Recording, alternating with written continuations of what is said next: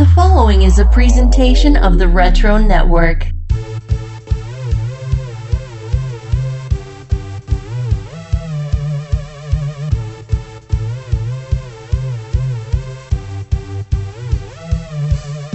Three dudes who collected comics in the nineties and now are super rich because they bought all those gimmick covers and paid for their kids' college tuition. Telling you the way it was when Superman died and everyone lost their freaking minds for comic books. If you can handle the truth, then get ready to step inside the land of Heroes, the Illustrated Podcast. Sup, suckers! Welcome to episode one of Heroes, the Illustrated Podcast, the show where we go back in time to tell you about the nineties comics craze through the pages of Hero Illustrated. I'm one of your heroic hosts, Joey Joslin from Jersey. Now, J. Jonah Jameson is my main man, Triple J, baby. I like the Joker, John Jones, Jam. From Bloodlines, you know, Justice League, Justice Society, even Josie and the Pussycats, all right? If it's a comic with a J, I'm on board. That's my thing, okay? And with me, as always, are my cousins from California. First up, we got the dude who reads his comics while riding the waves in Huntington Beach, wherever that is. It's the man called Blaze. Serps up, suckers. And, of course, the guy who's best friends with all those superhero costume characters charging you for photos on the streets of Hollywood. It's Kurt. Take five, suckers. Let's rap. If you don't remember Hero Illustrated, all right, I don't know why you listen to this podcast, but Kurt, he's going to fill you in. Take it away. And they say that a hero can save us. I'm not going to stand here and wait. I'll hold on to the wings of the eagles. Watch as we all fly away. And they're watching us. Watch, they're watching us. Watch as we all fly away. Like, Hero Illustrated was a comic book news magazine and like price guide that premiered in like July of nineteen ninety-three. It covered trading cards, action figures, and video games in a very slick package. I loved Hero so much. I hated Wizard because they would never print my art submissions, but Hero always would. No matter how bad my drawing was, Hero was there for me. I was a huge Image fan, especially Spawn, because it was edgy, unlike all that other soft Marvel D C crap. And Todd McFarlane is king. If a comic book writer takes his shirt off at, at a convention, that's my guy. Yeah, you know it. Hey, Blaze, you remember Hero Illustrated? Do I remember Hero Illustrated, bro? It was crazy, man. I was loving all that Valiant talk, like that Magnus Robot Fighter guy. He was awesome. Or that Ultraverse Prime dude. He's because he was like Shazam and Captain Marvel on steroids, and he was extreme. It was awesome. Yeah, bro. All right. Uh, so here, here's the thing. When I'm, when I'm thinking about Hero Illustrated, you know, when I when I go back and I think about it, you know, I was reading that other comics magazine, you know, that other one, you know, like ninety-one, ninety-two, because they were the hot new thing, like Image was to comics. But then a new hot thing came along, and I jumped on the Hero Illustrated train to get all my comics news. Just like I jumped from reading only Marvel for Rob Liefeld's art to only Image for Liefeld's art. It's kind of the same thing, you know? And Hero Illustrated, it just did things the other comics magazines wouldn't. That's that's why I called you guys up, right, about doing this podcast. Nobody is talking about how awesome Hero Illustrated is. I used to go to the comic shop on a Saturday. I'd grab my copy of Hero Illustrated, get a tasty cake from the Wawa, okay, get a cherry water ice from Rita's, and just hang out in the park. It was heaven. And I especially remember Hero had a, a Batman Nightfall special edition, which is something Wizard never did. They only did a, a Death of Superman special. Lame, okay? Now, speaking of the nerds over a Wizard, all right, all right, get a load of this. In a letter from the publisher, Steve Harris refers to himself as, quote, the keeper of the cheese. Ah! And editor John Danovich, he mocks Gareb Shamus. You gotta do it. In a photo of him with a costume, Marvel characters around him, you know, and he says, I'm not a big cheese. Ah! So right out of the gate, they are sticking it to Wizard. You gotta love it. They, they were like the Howard Stern of the comics magazines, you know? Now let's talk a little bit about what came in this issue of Hero Illustrated, because, you know, you might get a card. In Wizard magazine, you're going to get a card, okay? But they, Hero, they are racking up. What, what Blaze, tell them what they're giving us here, because this is some good stuff. So, Broseph, we got, like, this uh, this barbed wire card over here. We got this this awesome uh, Boneyard card. I got this amazing Star Trek Deep Space Nine. I was riding Aww. the waves and tearing this thing up. Oh, my God, it was amazing. Then we got this Batman Grendel book. It was sick, bro. Sick. And then we got this X-Men extra large, awesome poster. It was crazy. I mean, that that's kind of what it was all about, right? You got to give us the gimmicks. You got to give us the fun. And Hero Illustrated, they weren't going to skimp on it, all right? Now, the other thing, speaking of fun, not to go off topic or anything here, but there's lots of ads for Game Boy in this issue. Do you guys remember Game Boy? Game oh, Boy was yeah. my jam, yo. I had so many Game Boy games. Oh, it was sick. I was doing that, that Super Mario Brothers and that, like, Wario World thing. Oh, it was crazy. I was playing, like, the Ninja Turtles. I was playing uh, Bart Simpson, Escape from Camp Deadly. What about Home Alone? Home Alone. Did anyone play Home Alone? Oh, come on, bro.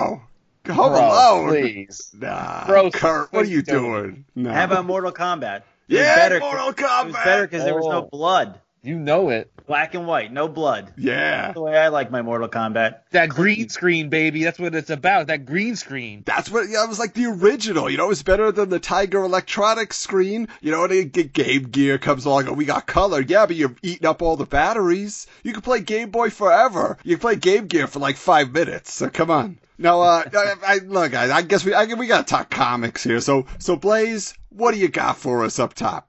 So we got Grifters Giveaway Grab Bag.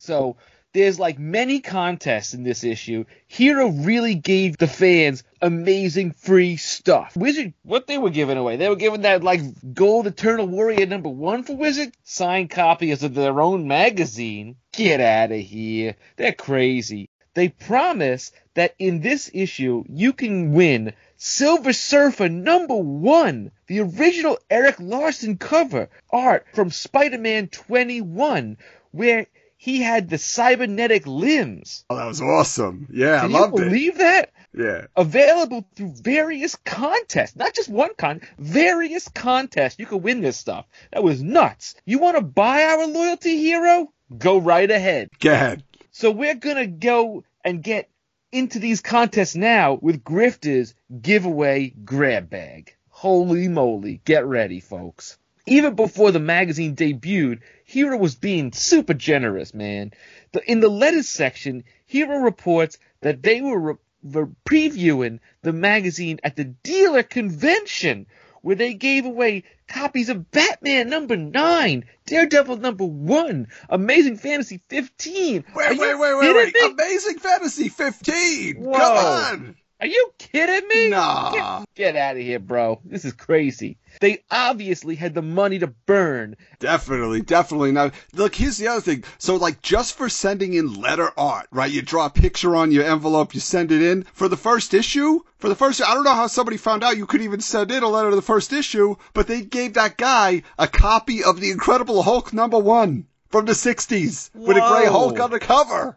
That's, That's crazy. crazy. Bro. Look, they know who they got to go after here. They say, quote, even if your art is chosen as the fourth best, look, you won't get in the mag, but we'll send you two Wizard number seventeen Platinums. And they, oh, taking them down. Worthless, worthless. So check this out. To win the Erik Larsen art, you had to draw like a sketch of Erik Larsen as a G I Joe action figure. That's, you know, that's so random. But I'm a huge G I. Joe fan. I love G I. Joe. I love Ice Cream Soldier, Banzai, Toll Booth, Airtight. Those are my guys. And the Street Fighter figures, oh, there's never been a better action figure. Oh, yeah, that Blanca. Line. He looks so good as a tiny little oh. figure. And the Chun-Li and the Ken, you know, everything. You know, this is my kind of contest. This is what I want. There's an Ultraverse contest, which is my jam, man. That's totally something I'm stoked for, bro, where you could win the original three Ultraverse comics, Prime, The Strangers, and Hardcase, with full holographic covers and other prizes. What? Holographic covers and prizes? They're crazy. And by sending in the postcard saying you wanted to win, no ridiculous trivia contest here, bro. Like, those questions were ridiculous in that stupid Wizard magazine. You, just, you just go over there to the corner store, you get yourself a postcard, you send it in, and then you, you win it. And you buy a postcard, and you get a one cent penny, and you just mail that thing in a postcard. Boom. So speaking of cards, you could win a complete set of Marvel Universe Series four cards, including the ultra rare Spider-Man Super three D card, plus a Havoc hologram limited to just one thousand cards. So to enter, you just had to send in a postcard telling Skybox which characters you wanted to see them create as a special chase card for the next round. So who would you guys choose? Who are you going to choose? Dude, that's uh, Super three D. Super three D! Who do you want to see in three D, Blaze? Who are you going to put on that card? That's Spider-Man. I need that Spider-Man in three D, bro. No, but they're saying you could choose somebody else. You could put anybody on that card, the next one, and that's how you win. Who are you going to write on your card? I got to get that Magnus Robot Fighter. three D, Magnus baby. Robot Fighter. This guy. This guy, every day. Back in the day, go to his house, look through his log box. It's all Magnus. I'm like, who is this Magnus? Magnus Robot Hunter? I don't know what this is. Uh, what about you? What about you, Kurt? Who are you going to put on that postcard? Oh, N F L Super Pro. Without oh, a doubt. Oh, Super Pro. I'm all about the, the football, best. Bro. Yeah. That Dan Marino, right? Dan Marino. Oh, oh, he, I love him on that team with the Dolphins. Jerry Rice. So good. He's a football player. Did you know that? oh. He plays football. And Joe Montana or Namath or whoever. Oh, so all good. the Joes. All the Joes. All you know, the Joes. You know who I got to put on there? Joe. Any guy named Joe. How come on the holograms they never did an Aunt May hologram? You got to see Aunt May in three D, baby. You know, maybe she's giving you some wheat toast or whatever. What does she feed him over there? It's crazy. Aunt May hologram, please. Every wrinkle. I want it. So, yeah, so to win the Silver Surfer number one comic, you had to draw a cover of Hero Magazine with your favorite characters, which is a way better prize than anything Wizard gave away in their amazing art contest, which sucked. Uh, if you like Silver Surfer, that is. Just not my thing. What was he? What was his comic book again? What, where did he debut? Uh, Silver Surfer. All right. Uh, I think he might have been, you know, like back in the day, they had all those weird groups. It was like Charlton. He might have been a Charlton guy. And that's why he was such a big deal. As, as long as he wasn't in that, in that, in that in like Moon Knight. I wasn't in that Moon Knight game. Might be a Moon Knight. I don't know. I read a lot of comics. That. I just thought not a Silver Surfer. He, he wasn't my thing either. As long as he wasn't in that terrible Fantastic Four comic. Yeah. Ugh. I had the toy, that though. The I didn't know who he was, but I had the toy. It was, like, shiny. It was cool. Yeah, he had a surfboard, so, you know, I'm okay. It's all right. You know, I didn't read I mean, that's book, probably but... what inspired you to move to California, right? We're growing up together, and then you're like, I got to get out. I got to get on the waves. Bro, I got to get those waves. Boom, boom. But you, Malibu you kept Beach. The accent. I did. It's hard to break it. Once you're in Jersey, the Jersey stays in you forever. It's burned in your body, but you got to still those waves, bro, in the California sun. Oh, they love that Jersey talk, though, bro. G T L, baby. Bada bing. Boom. Look, here's the thing, though. When you look through this magazine, even in the price guide, it was packed with giveaways. Like, every page of the price guide, they had a new contest, and they made them so easy. You could win a Daredevil number one by answering three trivia questions, a Venom number one Black Edition by just sending in a postcard with the name of Venom's alter ego. Come on. Come on. And to win a Platinum Spider-Man number one, you just had to give them the name of the artist. It's on the cover of this issue. Duh. Come on. If you could believe it, they even gave away a copy of Teenage Mutant Ninja Turtles number one. All you had to do, answer three questions. An even more unbelievable Mutant Comics giveaway, you could win a copy of Uncanny X-Men number one. Whoa. Just by answering the question, how old will the X-Men be on their thirtieth birthday? You guys figure that one out? thirty, baby. thirty. Oh, yeah, thirty. Oh, you got right. it. You got it. See, you could have won. You could have had it. Man, can you believe these guys are Hero? They're just, they want to give it all away. Where, where did they get these comics? They fall off the back of a truck? I know a couple of guys, maybe.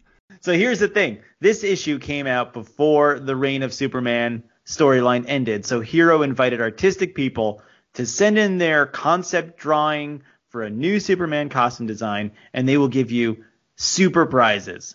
And, like, knowing them, it would probably be a copy of Action Comics number one. I mean, why not? Give it away. They got everything. Uh, speaking of historic number one issues. The big giveaway in this issue, bro, is a scratcher card contest where all three images of Spider-Man heads match. You can win a near mint copy of The Amazing Spider-Man number one, in addition to a bunch of other platinum and gold special edition highly collectible comics of the Death of Superman, bro. What? That's crazy. McFarlane Spider-Man, Image Comics, and more. All that for scratching a card? It was a comics lottery, bro. We're going to scratch it off at our YouTube channel so you can link it up and get on that social media, Heroes Comics Pod. Bro, yeah, that you we get. We're on the YouTube. You better believe we're on the YouTube. You want to see us? Look, maybe we can still win. Maybe we we're can still win. We're broadcasting the four K on YouTube, bro. four K. Oh, whoa. Yeah. You know, here's the thing, right? We we got to throw it over to Kurt now. We we just mentioned his name. We're gonna take some time with his favorite artist in the McFarlane Minute.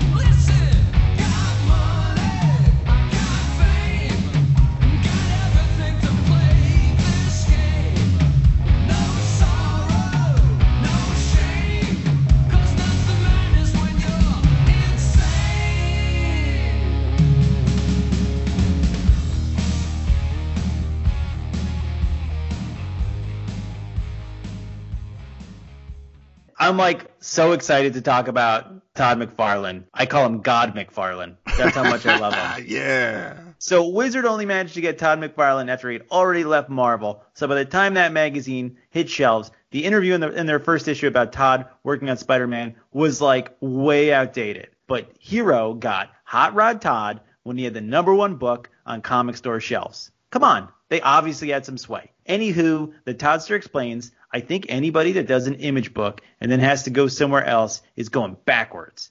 Right. In terms of getting that quality paperwork and printing and computer gener- generated colors, we are the major league. And with any other company, you have to take less. Yeah, it's like, you know, Image is major league and Wizard is major league three back to the minors. Oh, yeah, that makes sense. That's totally how it is. So plus, Todd calls out the haters who say he and the Image guys are, like, just about the money. And he says, if they took every single dollar I've ever made and every single interview and all the fame and all the fortune, if I just became Todd the Schmo again, I was still would be doing comic books. That's why you got to love this guy, right? He's all about drawing comic books. And even though he hasn't drawn a comic for, like, thirty years, you know, it's where his heart's at. Right, guys? I mean, he's got a toy empire to run. Totally, bro. Totally. Like, my heart's totally in football. I love the teams. I like that one team. Dude, with the jerseys on, bro? You, you, you gotta love the Jets. Come on. You still, you're still rocking the Jets, right? Oh, yeah, yeah, the Jets. That's my team, you know? Even though I left the East Coast. I like those uh, Jets from New York. And the green jerseys, right? Yeah. Oh, yeah, yeah, those are the ones. You know, I I, I hate to say this. It, it sounds like a, like a humble brag, but I could have gone pro, you know? I was thinking about it. You should have, bro. You, you, you guys should have seen him back in the day. He was off the charts. Dude, he could have uh. thrown that pigskin like ninety yards without even keeping his eyes open. He just was like throwing it lying down. Joe Montana, look, Joe dude, Namath, Kurt, you know? Dude, he makes Patrick Mahomes look like kindergarten, bro. Kindergarten. Stop it. Stop it. I mean, keep going, but stop it. You know, I could have gone pro, like I said, but my wife inherited a vegan Vietnamese pastry shop from her parents that we have to run. So, you know, it, sometimes things take priority. I, and because of that, I totally get what Todd's going through. Of course, he wants to draw comics. But sometimes, you know, running a business is just the priority. You know, what's he supposed to do? Yeah, I mean, these guys, they were businessmen, right? They were artists, but then they had to be businessmen. They struck out on their own, those Image guys. Hey, Change the, the world. To- he's the Todd father. You know it. You know it. Now, speaking of Image, all right, you guys know, you know, back in the day, I had to have my Image books, you know, and one of the best on the, on the stands at the time was The Savage Dragon by Erik Larsen. So I'm inviting you all into the Dragon's Den.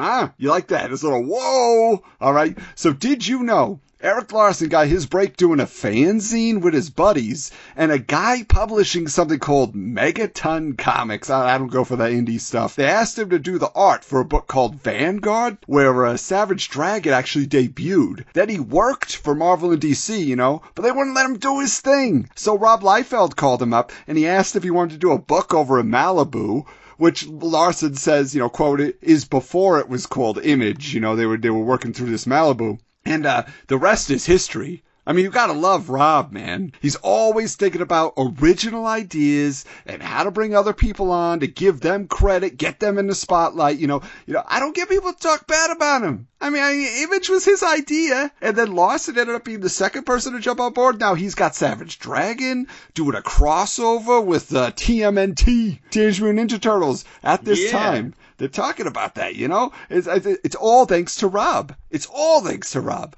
And when asked about uh, people taking shots at creator-owned comics like Image, you know, Larsen says, it's the people coming out, writing columns, writing letters, acting like they know what's going on. They never bother to talk to us. Some of them have our numbers even. You know, it's, it's kind of like this. It's almost like he's talking about, you know, Twitter back in the day. That's with the, the letters. And then nowadays, mm-hmm. that's what Twitter is now. Right? So anyway, take that, Wizard. You just got burned by the dragon. Or at least the creator of the dragon. All right? You're going to unleash the dragon now? Whoa. Well, look out. Look out. Because Larsen says he does it for the fans. Quote, those are the people I'm working for.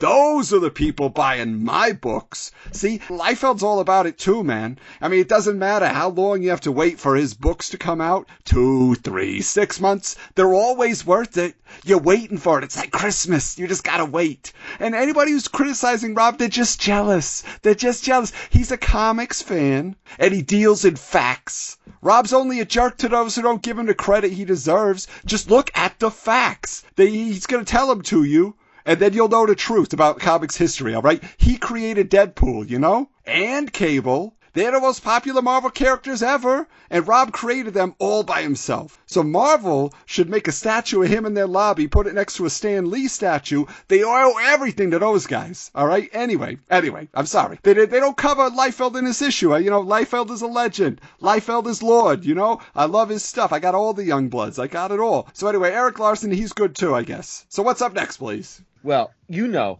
it's well documented that I am a Valiant freak, bro. It's like it's like science, bro. It's me, Valiant, and science, bro. Without doubt. I guess I never got it myself, but I know you you love it, dude, dude. The, you you can't even begin. I can't even tell you. It, I go on for days talking about Valiant. The, just the storytelling alone, the history with Magnus Robot Fighter. Dude, please, he's he's a monster. He could take down Superman. He could take down everybody, bro. He just fights robots all day, fighting that human freedom of North Am with the A one dude. Come on. And his girlfriend, dude, Legia. Whoa. Yeah, you know what you're talking about, obviously. Whoa, obviously, dude. How could I not, bro? Come on. People talk about hot toys, you know. They they got to do a Magnus Robot Fighter hot toy, bro. Dude, I oh. like ten of those, dude. You guys have fun with that. You guys have fun with that. That's not for me. You know, I'm waiting for the Youngblood hot toys. I'll take those, you know. I Hopefully need- a Brigade, at least like some of the guys from Brigade.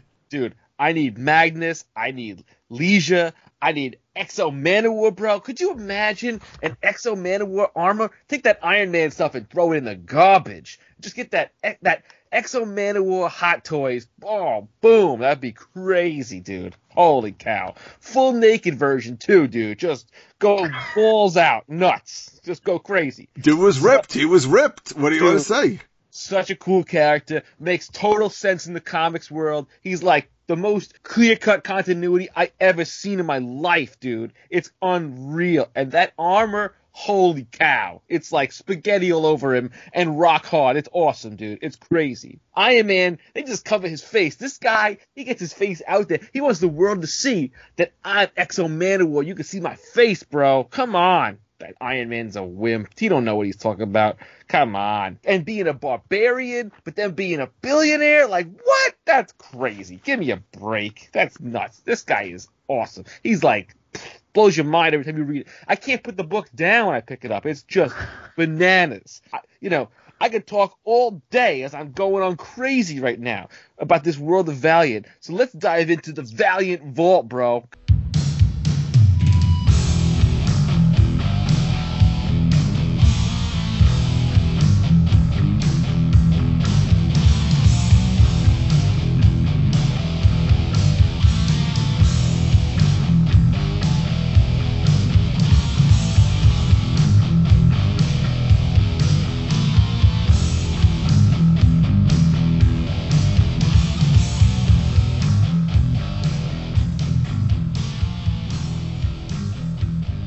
The big Valiant news at this time is the second life of Doctor Mirage. He makes that Doctor Strange look like a wimp, dude. He's like nothing compared to Doctor Mirage. I mean, the cover of the first issue of Hero Illustrated is an enhanced version of Doctor Mirage number one. You're like getting two Doctor Mirages in one with this cover, man. It's nuts. Come on. With the cover by Bernard Chang, dude. He was like Jim Lee on steroids. You better watch it, though. I mean, Jim Lee, I mean, he's kind of like, he's right up here. Bernard Chang, I don't know that name. Oh, you like him, you like him. I'm just saying, give Jim Lee respect. A little respect, you know? Dude, Bernard Chang is like on the on the Paramount. He's like, he should be on the Mount Rushmore of comic covers, dude. Please, get, get out of here. He's crazy. Hero interviews the Valiant editor-in-chief, Bob Layton, about Doctor Mirage, who says, I wanted to expand beyond the current comics reader, something that would really push the envelope and appeal to a group of long-forgotten people in comics. Female readers, bro. Come on. Get out of here. You got to get them female readers back in. The nineties, they had all these guys with the spikes on the shoulders and all those other places, but Valiant was all about getting the people to read the books, dude. That's what it's all about. And that's why Valiant is so great, man. They were just like always like leading people. They were like the frontiersmen. They're going out west first. They're breaking down the, you know, they're like the Lewis and Clark of comics. They're just discovering new lands, bro. No one, like, do you love them? You went out west. Valiant, they're taking it out west. Doctor Mirage is a Chinese-American parapsychologist with a hot Brazilian wife and a business partner named Carmen, bro, who kicks butt. Mirage gets killed by Master Darque. Come on, like, Darque is like nuts, dude. And Darque, comes, yeah. Dude, Master Darque, he kills him, bro. And then he comes back as an immaterial ghost. What? What? Are you, are you crazy? Who thinks of this stuff? Like, I would need, like, ten pounds of weed to get so high to figure this out, bro. It's crazy. I don't even know. So now he and his wife, you know, the ghost and his wife, bro, like, they're just like chilling out and doing their thing and trying to stop Master Darque and all his powers and kicking butt and taking names like crazy with their kick-ass fighting skills, dude. It's just boom, getting that money, paper. It's it's all like Ghost meets Xena Warrior Princess or something, dude. It's just off the chain. It's crazy. People forgot how hyped this book was. I still have mine. I got like three copies, yo. I got them boarded, bagged, autographed, you name it. I got graded, the whole thing. It's a good read, dude. Get it. Hey, more power to you. That's your thing. That's your thing. So, so this is like, we're, we're talking about these, these, all these, they cover the good stuff. Obviously, we're passionate. We love it. We can't get enough of it here. But, you know, there's the other part of the magazine. So, Kurt, you tell us, why were people picking up Hero Illustrated? Well, for their price guide, of course, Magneto's Money Magnet. Oh.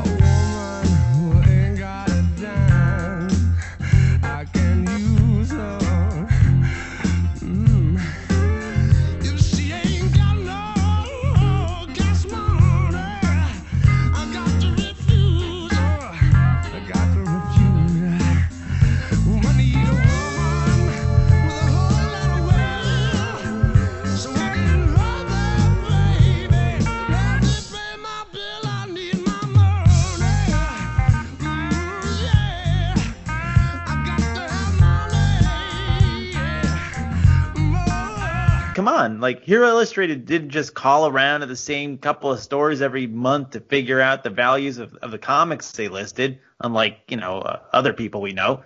Uh, the Hero team, like, admitted to spending thousands of hours calling dozens of retailers to get it right.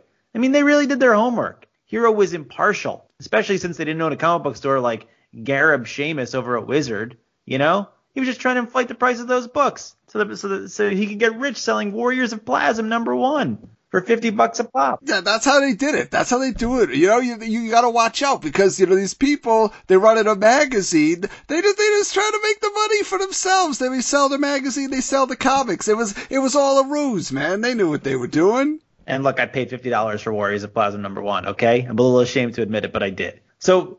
First, we're going to give you what Wizard claims is the price of a collectible book, and then we're going to tell you what it was actually worth according to the real magazine, Hero Illustrated. Okay, so everybody knows the early issues of Rai from Valiant were like the hottest books around in nineteen ninety-three. I mean, I still got all of them, and, and you know, I wouldn't part with them for – one guy offered me one thousand dollars a book. I said, no, thank you. That's too low.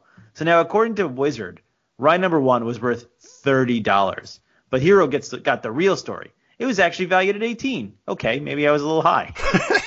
Hey, there's still time, all you right. know? All right, all, whatever. Wizard was saying you could sell the rare Rai number three and number four for seventy-one dollars and seventy-four dollars. But Hero did the research, and they were only going for twenty-two dollars and thirty-two dollars. So what's the deal, Wizard?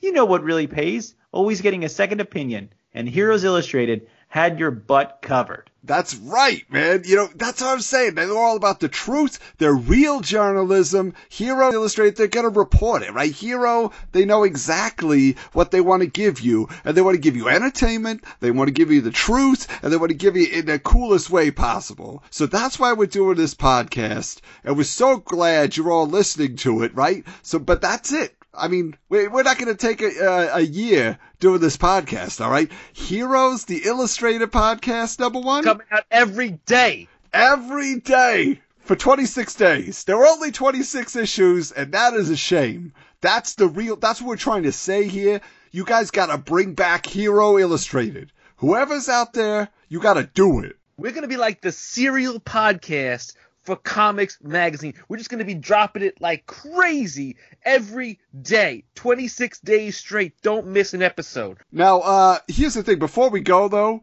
we want to leave you laughing like the Dice Man. You know, Andrew Dice Clay. You know, Hickory Dickory Dock. I'm not going to finish it right now. You know what I'm saying? But, but just to show how much funnier Hero Illustrated was than Wizard, with the humor for the real comics fans, all right? Here's the top ten team-ups you'll never see.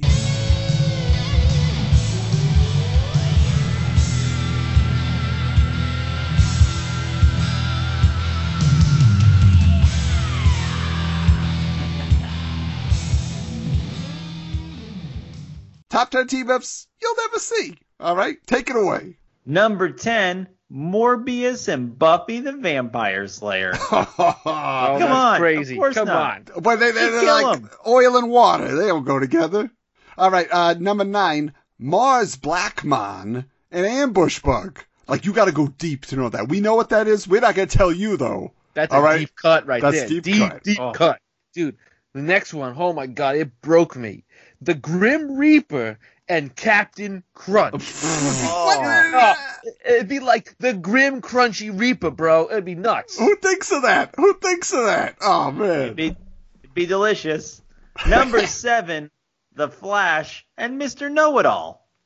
That of totally course. makes sense, because The yeah. Flash is fast. Mister Know-It-All, I guess he thinks fast. He's got a motor mouse, probably. It, it'd be like The yeah. Flash and the Belvedere together. It'd be crazy. All right, number six, The Living Tribunal and Yul Brynner, because, you know, Westworld. I West don't know. World, the Magnificent Seven, bro. Come I'm on. I'm gonna admit man. that that one's over my head, but it's I like I trust them that they are just smarter. Like, I had more to learn. They they just know. They they got those deep cuts. They got the inside scoop. Like, number six, number five here, bro, is Batmite and Victoria Principal. She don't like those interdimensional imps, I guess. Like, no.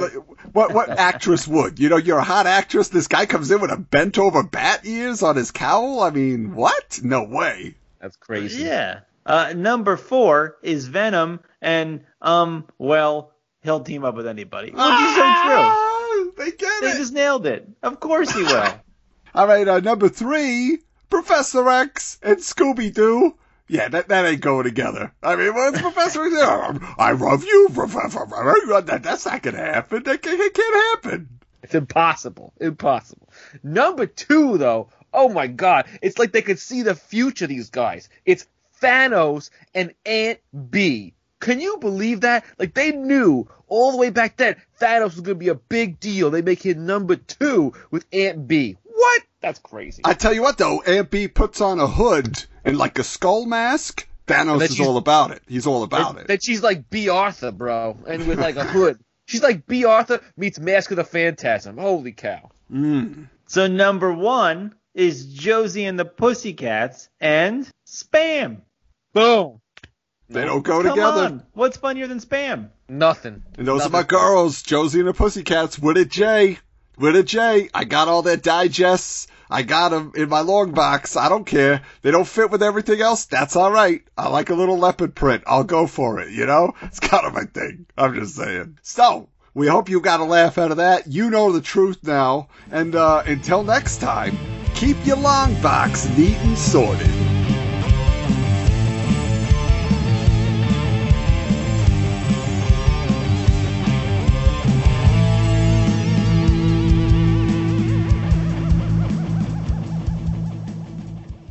Hey, April Fools, everybody! Oh! There's no Heroes, the Illustrated Podcast. No, you tuned in to Wizards, the podcast guide to comics. You should feel safe. You're back in our arms. We're here to give you our brand of outdated secondhand comics journalism. It's what we do. I don't know if we're in their arms either. I don't know. No, they're in our arms. We're keeping we'll, them safe. We're protecting. We'll be canceled before we know it. Will you start selling the Hero Illustrated T-shirt on your uh, TeePublic page now? I, I think it's only fair. Yes, for the, the one Hero Illustrated fan. It's. I mean, it's not the worst magazine. I mean, it's. It's. You know, I'm just trying to figure this out. Like, how did they get the money to give away all these things, or were they really giving them away? Was it just baloney? Like, I don't understand it. I mean, that that that is like a, a, a strange factor. This, right? Because yeah, if if you look at what they were literally promising, like even on the poly bag of the first issue, you know, it says you can win an Amazing Spider-Man number one. They had already given away Amazing Fantasy fifteen. You send in letter art, and you win the Incredible Hulk number one. Come on. Like, it's crazy.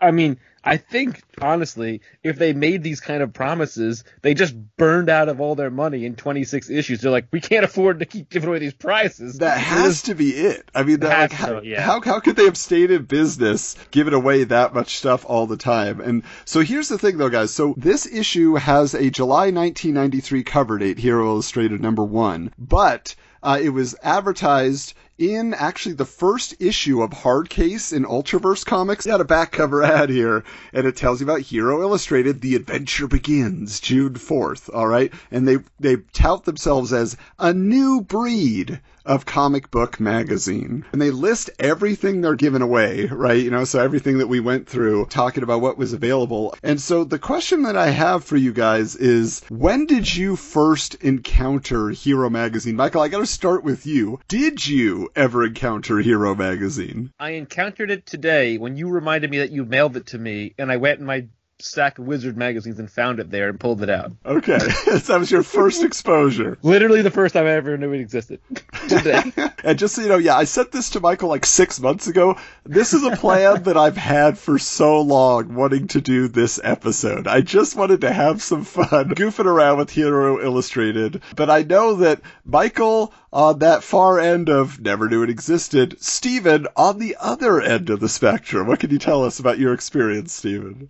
I genuinely loved Hero Illustrated magazine, and I was buying it around the same time as Wizard. I think, you know, obviously Wizard was my favorite, but I really liked Hero. I really liked what they had to say, and I was buying it off the stands at Powerhouse Comics in, like, my hometown. And my best friend in middle school had a subscription, and so I'd go to his house and read Hero Illustrated. He didn't subscribe to Wizard, but he subscribed to Hero. Wow. So I was completely into it. I loved it. So, totally funny thing. I'm op- I'm looking at this magazine. Like I said, I just opened it out of the plastic today, and it came with a postcard to sign up for a subscription. I kind of want to just mail it, because it says no postage necessary, to this P- P O box in Boulder, Colorado, and see what happens. And this is actually for a it's actually for a contest prize, and oh. uh, you can win uh, R- R S C two hundred is this month's contest, and you got to fill out a bunch of questionnaires and stuff like that. And then the – I'm trying to see if there's a – I'll come back. That's interesting, Michael, because mine didn't come with any of that. So that, that that's weird that, like, one would be packaged with and one without. Now, for me, Hero Illustrated, yeah, I definitely – I know I picked up a few issues. I specifically remember one that had the mask on the cover, and he was flying at the reader, you know. So I know uh, that's my Steven... favorite. That's my favorite issue. Yeah. And, and mostly because it has coverage of Toy Fair ninety-five. Yes. Very in-depth coverage, including like all these pictures of the, of the Batman Forever toys. Oh, yeah, yeah, yeah. Those pictures in there were so cool. I loved that issue. And then I also had another one that was a Keith Giffen cover that had his Trencher character that had briefly been at Image, and then it was getting like relaunched at a different publisher. And so I remember those covers. But specifically what I what cracked me up is I, I remember seeing the first issue of Hero, and I may have had it, because, but I know what I definitely had was the Batman Grendel ash can that came with it, because like my twelfth birthday, I, I invited some people over, and I had this one guy who was just like an acquaintance, but I invited him to the party anyway, and he was trying to like get in my good graces. He knew like comics, so he came in, and his gift to me was the Batman Grendel ash can. And I was like, I know what you're pulling. I know that was free in an issue of Hero Illustrated. Like, I'm in the comic shops. Like, and so I was just like, I was like, oh yeah, thanks. And I was just like so mad. I was like, he didn't go oh, to the man. store and buy me an action figure. He gave me his free comic. Like, I was pretty upset about it. Totally off topic though. Like, I'm going through this magazine, and there's an ad for Game Boy, and they're advertising Bonk's Adventure. And I'm oh. like, yes, I love Bonk's Adventure. I love that game. Okay. I mean, I knew that was on TurboGrafx sixteen. I didn't know they had a Game Boy port. That's pretty cool. Yeah. But yeah, but like, but that's the thing about Hero, is it's so interesting how clearly, clearly they ripped off Wizard. Like, one hundred percent, to the point where they're taking jabs at Wizard throughout the entire magazine. They are just making fun of Wizard, saying, we're doing Wizard better than Wizard, essentially. And Wizard never really commented on it in their magazine. Right. They they just kind of ignored it. And speaking of which, we recently had our Wizard Files interview with Brian Cunningham, who was an editor at Wizard for fifteen years. And so I asked him his thoughts on Hero Illustrated when it debuted, and uh, here's what he had to say. So, Brian, very curious to ask you, what was your take on Hero Illustrated? Because if anybody has not read a Hero Illustrated, and I'm sure they haven't in many years, there's no bones about it. They one hundred percent ripped off the Wizard format from top to bottom. They were trying to buy the reader's loyalty with expensive giveaways. I mean, they were literally giving away, like, Incredible Hulk number one. They were giving away, you know, like these crazy, crazy collectible comics. Like, even in the promotion, they gave away an Amazing Fantasy fifteen. You're like, huh? Amazing Spider-Man number one? And then they mocked Wizard, insulting you guys in the magazine. What are they doing? Giving away an autographed copy of their own magazine? And I think Hero even won the Best New Publisher of the Year from Diamond Distributors the year they premiered, after you guys had won it like two years in a row. So, very curious. Did you, as an editorial staff, have any concern about Hero Illustrated coming on the scene, pushing you out of the number one spot? Did they have a vendetta? Did you know them? Like, what, what was the attitude when Hero showed up? We didn't know them. When we first saw, I want to say it was the solicitation, because their solicitation for their first issue was several pages. And I think it was one part alarm and and one part amusement. We didn't know whether to be flattered or, you know, we weren't sure what, what to feel. But we knew one thing for sure, is that regardless of whatever this new magazine was trying to do, and it looked like they were trying to capitalize on some of the things that had made Wizard successful, that we were not going to let that stop us from being us. In fact, we were in fact, we were going to put more of us into the, into the magazine than, than ever before, to make sure that whatever you get from Wizard versus Hero would be a a unique experience for Wizard, and, you know, doubling down on kind of what made us successful in the first place. So, uh, and and I think, you know, it bore out that way. Uh, there, I will say one thing about Hero. I am envious of their, uh, I think it was their sixth issue. They did a Marvel's cover uh, where Alex Ross did uh, the Amazing Fantasy fifteen riff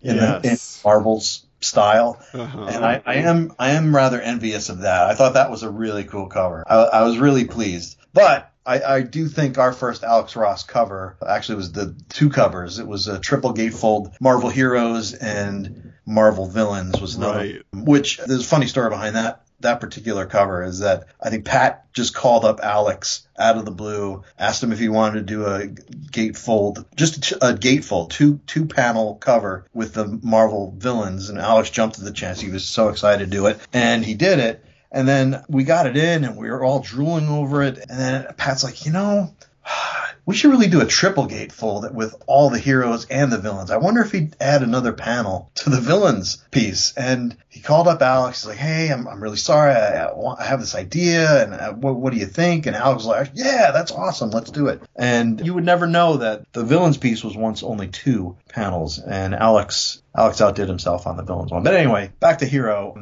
Wait, speaking of which, let me, let me ask you this. So yeah, obviously you guys always very strong on your cover game. But then, you know, there were at least one staff writer, and I'm sure he was freelance, so he wasn't really a staff writer, there, one contributor to Wizard in the early days for the first few years doing the Hollywood Heroes was Andy Mangels, and he jumped ship to Hero, if I remember correctly. Like, he started writing their Hollywood column. Do you recall that? Oh, yeah, that's right. Oh, well, Andy Andy was really great at that. I mean, uh, because he also came to us from, I, I want to say, either Comic Scene or Amazing Heroes or possibly both. I mean, Andy came in with a pedigree in other publications, so, you know, that that wasn't unusual back then, you know, and if, you know, he found another audience through Hero, then more power to him. But yeah, so as, you know, the short-lived career of Hero Illustrated continued on, I, I assume at a certain point it was just like, oh, they're not on the stands anymore, and you're like, okay, well, just keep at it. Yeah,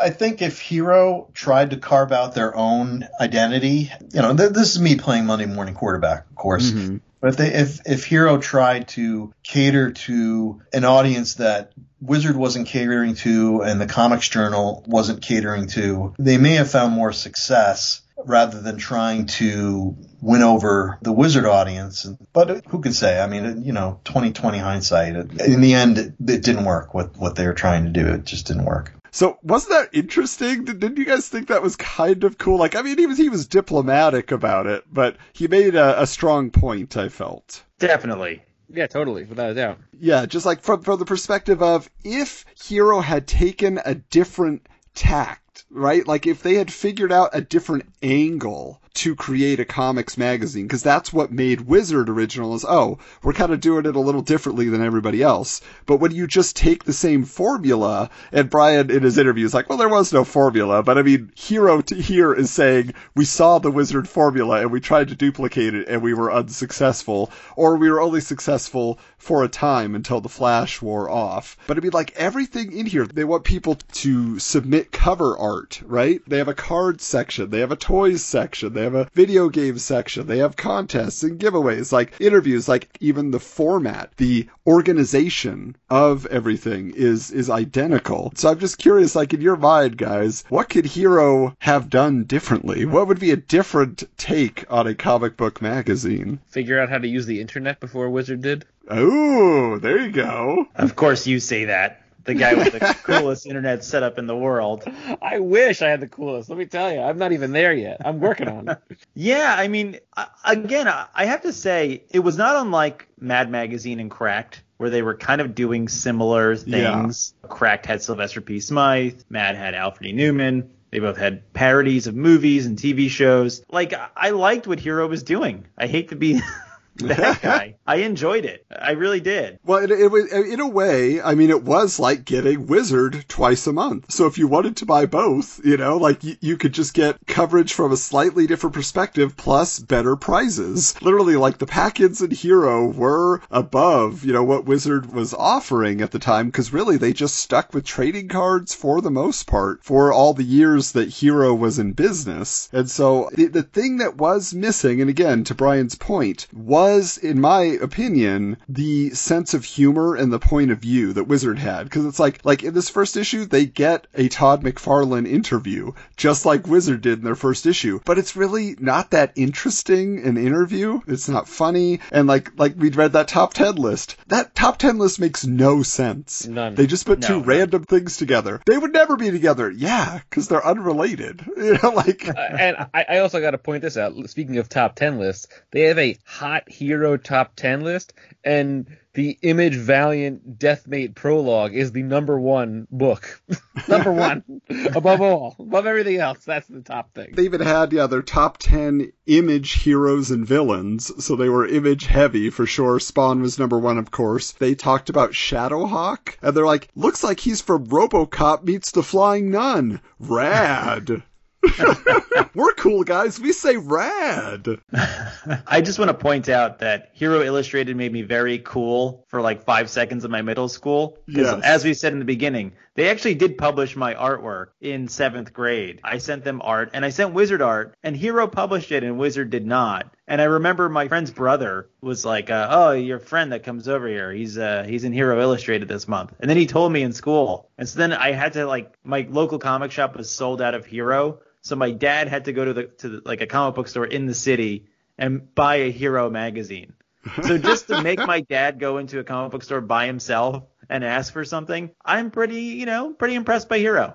That's awesome, though. Yeah, I love that you had that personal connection there. That's so neat. Because, yeah, how many of us took Hero that seriously, right? Here's one thing I wanted to bring up, though. So, you know, talked about their trading cards section. They had it. They actually covered things in a different way. Now, they didn't have a trading card price guide. Uh, I mean, they, they did, but it, it wasn't as extensive as Wizards. It was just kind of like, well, here's the ones that are worth, you know, looking at, and here's the prices. But they brought up a very unique perspective, which is, especially in this day and age, this is for all you collectors out there that are trying to hop on this trading card train that's going on, that are becoming collectible right now. They brought up the fact that, quote, one of the best subsets that is extremely difficult to complete, if it's possible at all, is the Toy Biz variation of the Skybox Marvel Universe and X-Men cards. These cards were contained in the packaging of X-Men action figures and were taped to the blister card. The first series of X-Men action figures only had the cards of the nine different action figures with a two-color Toy Biz logo on the back, while the second series of action figures contained all one hundred X-Men cards with a gray Toy Biz logo under the text on the back. There were other differences between the Toy Biz variants and the regular issues as well. The first series, in addition to the logo, also had a different color background on the back and no Did You Know section. The card is also not numbered in the upper right-hand corner like the regular issue. It also features an Impel logo, which the regular issue, also produced by Impel or Skybox, does not have. Other minor differences in the card are the absence of the Marvel logo, where the card number is on the regular set, and the indicia and the plug for Marvel Universe Series two cards. And so they go on. They said, considering that each of the figures retails for about seven dollars, the total cost to get the entire set would be seven hundred dollars in nineteen ninety-three. What? So if you could offer that now, just imagine how much that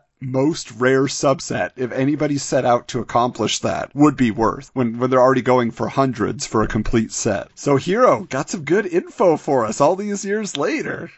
So, Michael, what else are you seeing there as you're flipping through? Again, this is your first time looking. This is my maiden voyage on this thing. Um, you know, there's a, honestly, it's it. If you if you ripped off the cover, I wouldn't know the difference between the two books, to be honest with you. Like, really and truly, they feel very, very similar. I, I think that there's more interesting ads at, in times, or like they're promoting different things, which is kind of cool. I, I don't know. Some of these things that they're promoting, some of the comics that they're talking about, we haven't even heard about in Wizard at all. Like, there's this page for Donna Matrix from Digital Comics Reactor, and I've never heard of this book before. I've never seen this. Yeah, it's like totally C G I, it looks like. Yeah. Yeah. yeah, I don't know. It's kind of interesting. That that was kind of cool. You know, the thing that I'm trying to wrap my head around is where they got the money to do the things they were trying to do. And I feel like it's one of those things they just burned all their money real, real quick and just burned it right out. It's interesting. I mean, it's not the worst thing I've ever seen.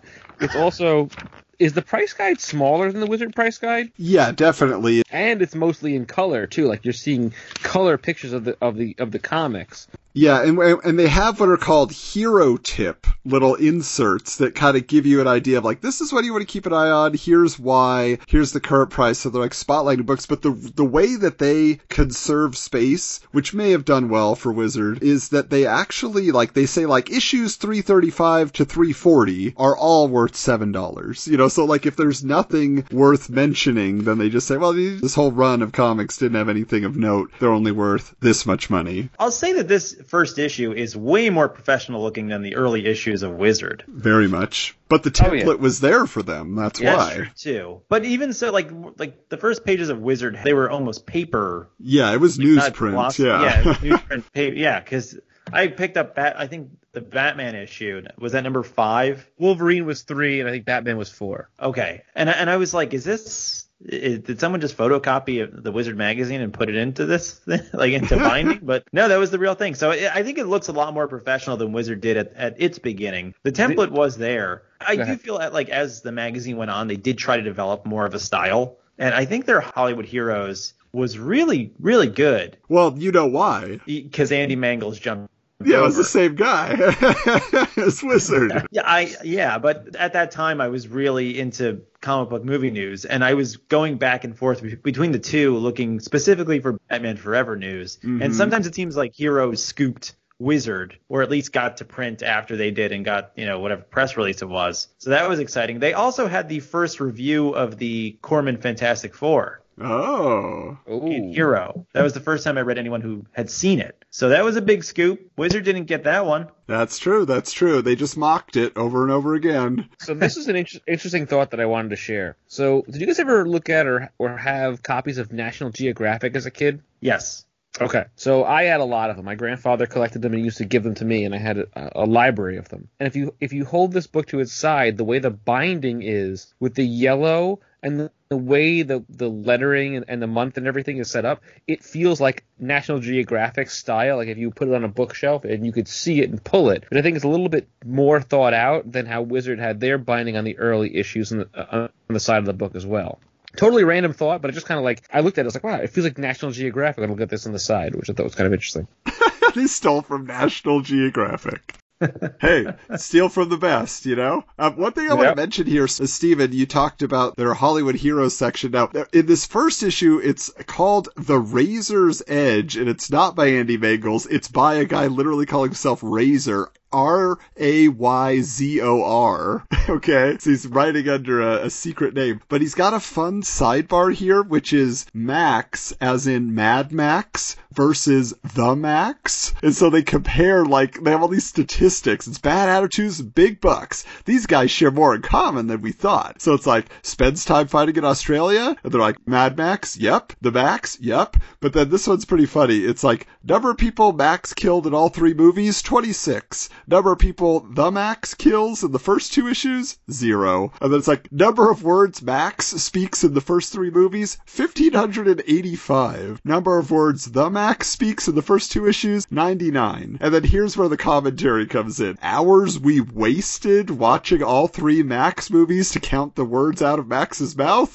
five. Five hours. Minutes we spent reading the Max to count his words, thirty. So anyway, they're having a little bit of fun there. But and I I just think it's interesting. The last thing is number of times Max smiles in all three movies, none. Number of times the Max smiles in first issue, none. Although isn't he sort of smiling? He's got those teeth out all the time. He's always grinning and bearing it. But those eyes say that are not smiling. So I was going through the movie news section because I obviously am obsessed with that kind of stuff, and there was a piece of news that I never saw in Wizard where mm. it says both the aforementioned Spider-Man as well as Stallone's next installment in the Rambo saga may appear on pay-per-view before they break into theaters. Under a new oh. gre- agreement between the production companies Carolco and cable giant T C I, Both films may enjoy an opening night debut on pay-per-view before moving into the local multiplex. Had wow. you ever heard that before anywhere? No. Wow. That's about twenty-eight years ahead of its time. Interesting. Yeah. I mean, we're there now. But yeah. It was kind of interesting to read that about the Spider-Man movie that was never released. Yeah, the thing that really got me super excited, read, flipping through this issue, there was a tiny ad. You know, they'll do those pages where they have, like, the cheaper ads where they fit a few on a page, and they're usually kind of a little bit lower quality, not full color. So there's this one, we've talked about this on the show, this Revolutionary Comics that did all these rock and roll uh, biographies and things, and they list here Kiss the Elder, the official comic book adaptation. Now, you guys probably don't know this, but The Elder was Kiss attempting to do their version of, like, Pink Floyd's The Wall or Dark Side of the Moon. It was their concept album, but it was set in a medieval fantasy world. Uh. And it was very highly derided, even by the band, because Bob Ezrin, the producer, they're like, he was, like, high on cocaine. We should, never should have listened to him, that we should do this. But it says here that there was a comic book adaptation of that, and it's being promoted. Again, to my knowledge, that never came out, but I so desperately want it now, just seeing the promo art. I'm like, please, because for Kiss fans, it's this thing that we hold near and dear to our hearts, even though it's terrible. There have been stage productions. People have made fan films based on The oh Elder. God. Yeah. We're obsessive Kiss fans, so that, that was very exciting. You would never see that one in Wizard. It seems like, yeah, that's a very obsessive fan base that I... I, I don't understand that fan base at all. Not at no, all. And I'm sorry, Gene Simmons just seems like the biggest asshat in the universe. Oh, always has been, always will be. Yeah. Unfortunately. Overall, though, as we close out here, I mean, we, we were having fun. We were taking a jab at, at Hero Illustrated, you know. But, Steven, obviously, you have fond memories. Michael, you're seeing it for the first time. I'm somewhere in the middle. So if you guys were looking at Hero Illustrated on the stand now next to an issue of Wizard, what do you think? Would you grab Hero or would you grab Wizard? I was always going to grab Wizard first. Just, that's the way it was. I knew Wizard was the better quality magazine, but I really loved Hero too. It, it was almost like I was really into wrestling as a kid, and there was W W F magazine, then there was Pro Wrestling Illustrated magazine, and then there were all these lower tier wrestling magazines, and sometimes you'd be, you know, you'd go on a long car trip, you'd pick up one of the lower tier wrestling magazines, and you'd enjoy it. You know, you'd, you'd get something out of it. These were not disposable items. You would keep them in your comic box for years and just, you know, sit on the couch and flip through a Hero that you've that you've read before. So I like this magazine. I'll defend it to my grave. All right. But we love that. That's awesome. You brought up Mad and Cracked, Steven. And for me, like, I collected Cracked. I didn't collect Mad. Mad seemed too popular, too, you know, well-established. Too much the man. It's the man. Yeah, man. But it was also, it was a little too sophisticated for me, Mad Magazine, I felt. And Cracked played a little bit dumber. Yes. And I, I, I don't think that Hero plays it dumber, but, like, the appeal of Cracked to me, you know, when I was reading it, was just like, oh, well, this is just like a little bit goofier, a little bit more fun. And in that case, then, I think that's why I always would go back to Wizard, because like like I said, I picked up a few issues of Hero, but it was giving me news, it was giving me the flash and excitement of the layouts and things, but it, it didn't feel like they were speaking to me, like they wanted to be friends with me. And reading Wizard was like letting you into the club, and they continued that, and they always kept that. And from all our Wizard Files interviews and things like that, it has a lot to do with Pat McCallum and Brian Cunningham and Doug Goldstein, like the guys from the early days that really created that environment and then just put it into the pages of the magazine. And so as much as I could respect what Hero did, they did a very good facsimile and managed to give themselves a little bit of an edge for a while. I just, Wizard, you know, even back in the day, as my buying habits of that period prove, like it always just had a, a deeper connection to me. How about you, Michael? I was just thinking about this, and, you know, it's one of those things where I think about, like, Sports Illustrated versus, like, E S P N magazine, right? I was I was always more familiar with Sports Illustrated, so I always leaned that way when I wanted to buy a sports magazine. And I, I would have to assume back in the day I would have probably leaned more towards Wizard just because it was a more of a well-known name. It had, you know, things that I could connect with and stuff like that. But it also might have depended on who was on the cover. Like, if they may have had a Batman on the cover of Hero, I might have picked that one up instead. If, you know, if there was an Image or a Valiant character that I didn't necessarily know of on the cover of Wizard. That's kind of how I think I probably would have leaned, to be honest with you. So it would have switched back and forth each month depending on who they put on there. I mean, because, like, this first Very issue, possible. putting Doctor Mirage on the cover, I don't think was a great selling point. That's not a win. No. Yeah, even win. At the time. Well, Wizard Wizard number one was Spider-Man in the cloak. Yeah. Yeah, exactly. Spider-Man so, versus Doctor Mirage. I mean, come on. And I think it just it points to the fact that, yes, Valiant was still considered like the hot new thing. You wanted to see what they were doing next. And what they were doing next was Doctor Mirage. So that's why they put it on the cover. But right. I, I just don't think that was a good bet. And they must have paid a fortune for this cover because it's, you know, embossed. Like it's um, yeah, you could feel the character. It's yeah. letter it's letterpress. So this must have cost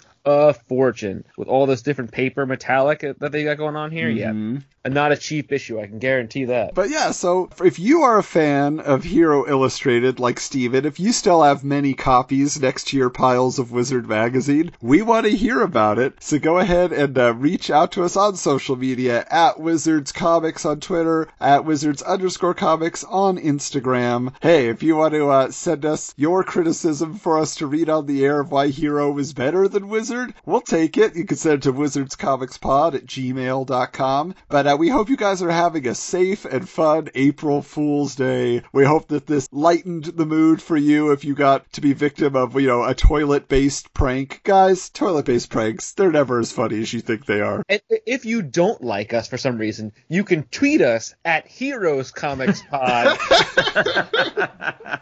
Which doesn't exist, by the way, guys. And I did, I did test it. All the trolling. Just put it all there. Should we start it? I feel like now we should start it. I, I feel like it's only fair, and we should just have it running concurrent with Wizards and just have a fake flame war.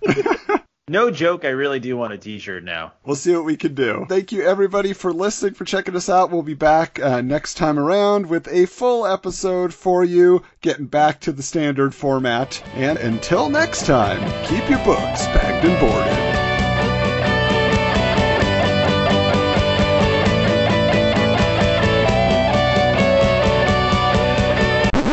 To win the co- oh, that's you. I'm sorry. Sorry. It's going great, guys. Now, uh, speaking of cards, you know, you could win a complete set. Let me take that again. Yeah, I've been smoking. The jersey doesn't fit you, huh? No, it's uh, kind of hard over here. A little bit of pollution in the air. It must be in Newark. I don't know. All right. Are uh, we Jersey or California? Because I feel like Michael's doing Jersey. Michael's going hardcore accents all over the I'm place. All, all I'm good. all over the place. Adam, Adam, you were a little Boston in there for a minute. A too. little bit. Yeah. Oh, my God. So I was like, is he from Maine or Jersey? Trying to check the Jersey Shore boys. That's not a, that's not a problem. Yeah, you're doing good. You're doing good. So, to, okay, let me let me do this one. And I think I'm going to do California. Let's see. The McFarlane Minute. Should I do that again as a Californian? Go for it. The McFarlane Minute? That's how my wife talks, but it's really mean to say this. Uh, anyway. Come on. Sorry. I'm gonna take a, take you're doing great.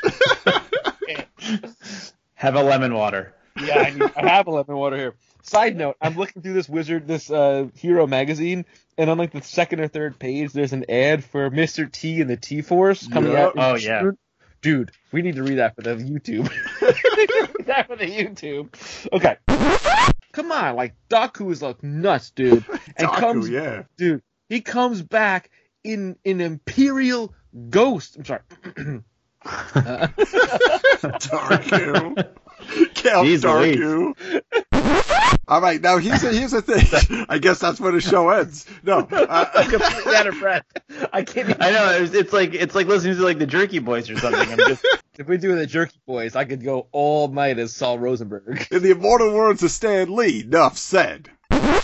Mission accomplished. Oh my God, what the fuck was that?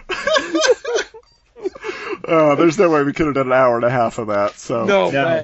my, my voice is dead. My voice is totally shot. I know we, we we've destroyed ourselves. All you right. guys went for it. I was, but I wish I left my camera on because I'm like full on like throwing my arms in the air and like rolling back and forth and just like just. Oh my god, I was I was all in on the Jersey Californian. This has been a presentation of the Retro Network.